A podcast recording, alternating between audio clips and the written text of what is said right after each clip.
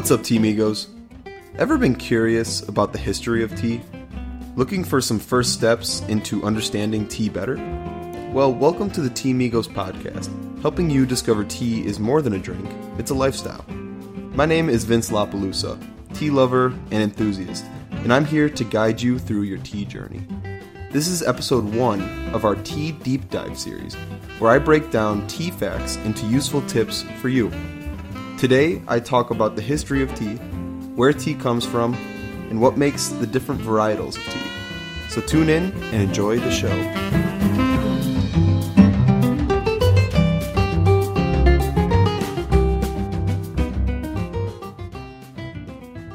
So, as with most everything in life, it's always fun to start with the history of where tea began and where this process and this plant was discovered. So that takes us back to the year 2737 BC. Now, I'll be honest, the tea history is actually not well written.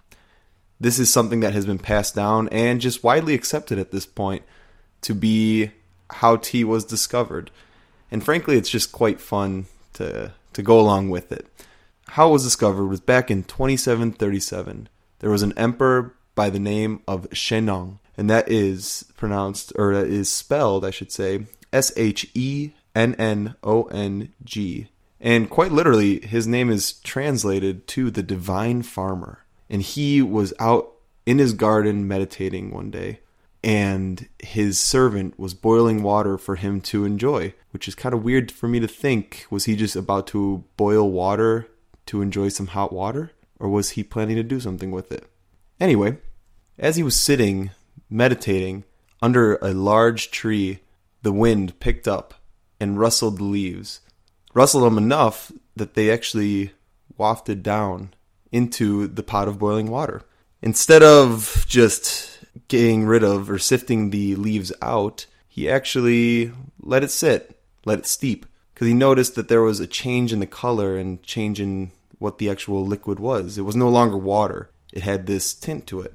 So, after a few minutes of letting this new concoction boil and simmer, he decided to try it.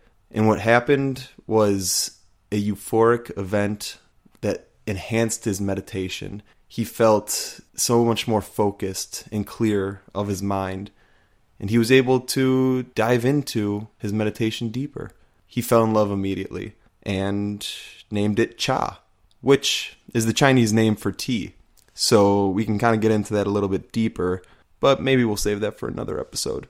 So Cha or tea was born in 2737 BC by a man named Shennong. I know I called him the divine farmer and that is what his name literally translates to. But history books actually have him more as an herbalist, but that's just a technicality. He would actually dry herbs and use them as medicines for himself as well as many other patrons of the town and village that he lived in. And so from that point on, tea became what it is today and what we know and what we love and why I'm here talking about it. For those who don't know much, if anything, about tea, we'll start at the basics. What is tea? Well, tea actually all comes from the exact same plant. That's right. Green, white, pu'er, oolong, black, yellow, purple, all those colored teas all come from the same plant, and that plant is known as the Camellia sinensis plant. When I first learned that fact, it kind of shook me. It actually blew my mind. I was rattled by the fact I was like, I couldn't believe it. Did not believe it. But it's true. And there's actually a lot of different variations that go into what makes a green tea a green tea versus a black tea a black tea. Now, first, I should note where the Camellia sinensis plant is grown. Now, it's predominantly grown in Asia, as the largest producers are China, India, Sri Lanka. Uh, Japan is on the top 10 list. But frankly, tea is actually grown nowadays everywhere. There's quite a few states that actually grow here in the United States.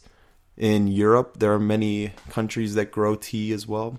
And it's a very diverse and versatile plant, which is also fascinating to me for someone who has who grows plants and try has tried and failed miserably to grow a tea plant. If you want to check out that attempt, you can check out the TikTok or Instagram feed of Fresh Steeps. But anyway, the tea is grown like I like I mentioned predominantly in Asia and now has been exported all across the world. It is the second most drank drink in the world behind water. So it has quite the world experience, you could say. Now, going back to those different types, you may be asking, that's crazy. What can contribute to each type? How is how is each type made? Because trust me, I've asked that myself, and again, that's why I find myself here. There are a few things that do contribute to your cup of tea. A few of those are geographical location. So, as mentioned, it's grown all over the world. Those do have different tastes and flavors that, that come out in each of those leaves. Time of harvest. This is a big one. Spring actually typically produces a younger, a sweeter tea versus a fall harvested tea. That, that'll be more bitter, uh, a little bit more astringent. The altitude at which is grown. Now, some teas are grown in mountains while others are grown more in flat lands. Those do have slight variations, uh, as well as like the soil content. These are all getting into minutia, but important to note for especially if you're a harvester or you're a farmer. But the biggest contributor to what makes a green tea a green tea versus a black tea or a pu'er tea or an oolong tea is the post-harvest processing. That specifically, what you may or may not have heard of the term oxidation, but that is the largest contributor to what you get when you are drinking a cup of tea. So, what is oxidation? Well, oxidation, to put it simply, is the process of introducing, in this instance, tea leaves to air, to oxygen in the air, so that the oxygen binds to the tea leaves and chemically reacts. This happens with everything. The rust on your car or on any piece of metal, that's oxidation. So what's happening there is oxygen is binding to form rust.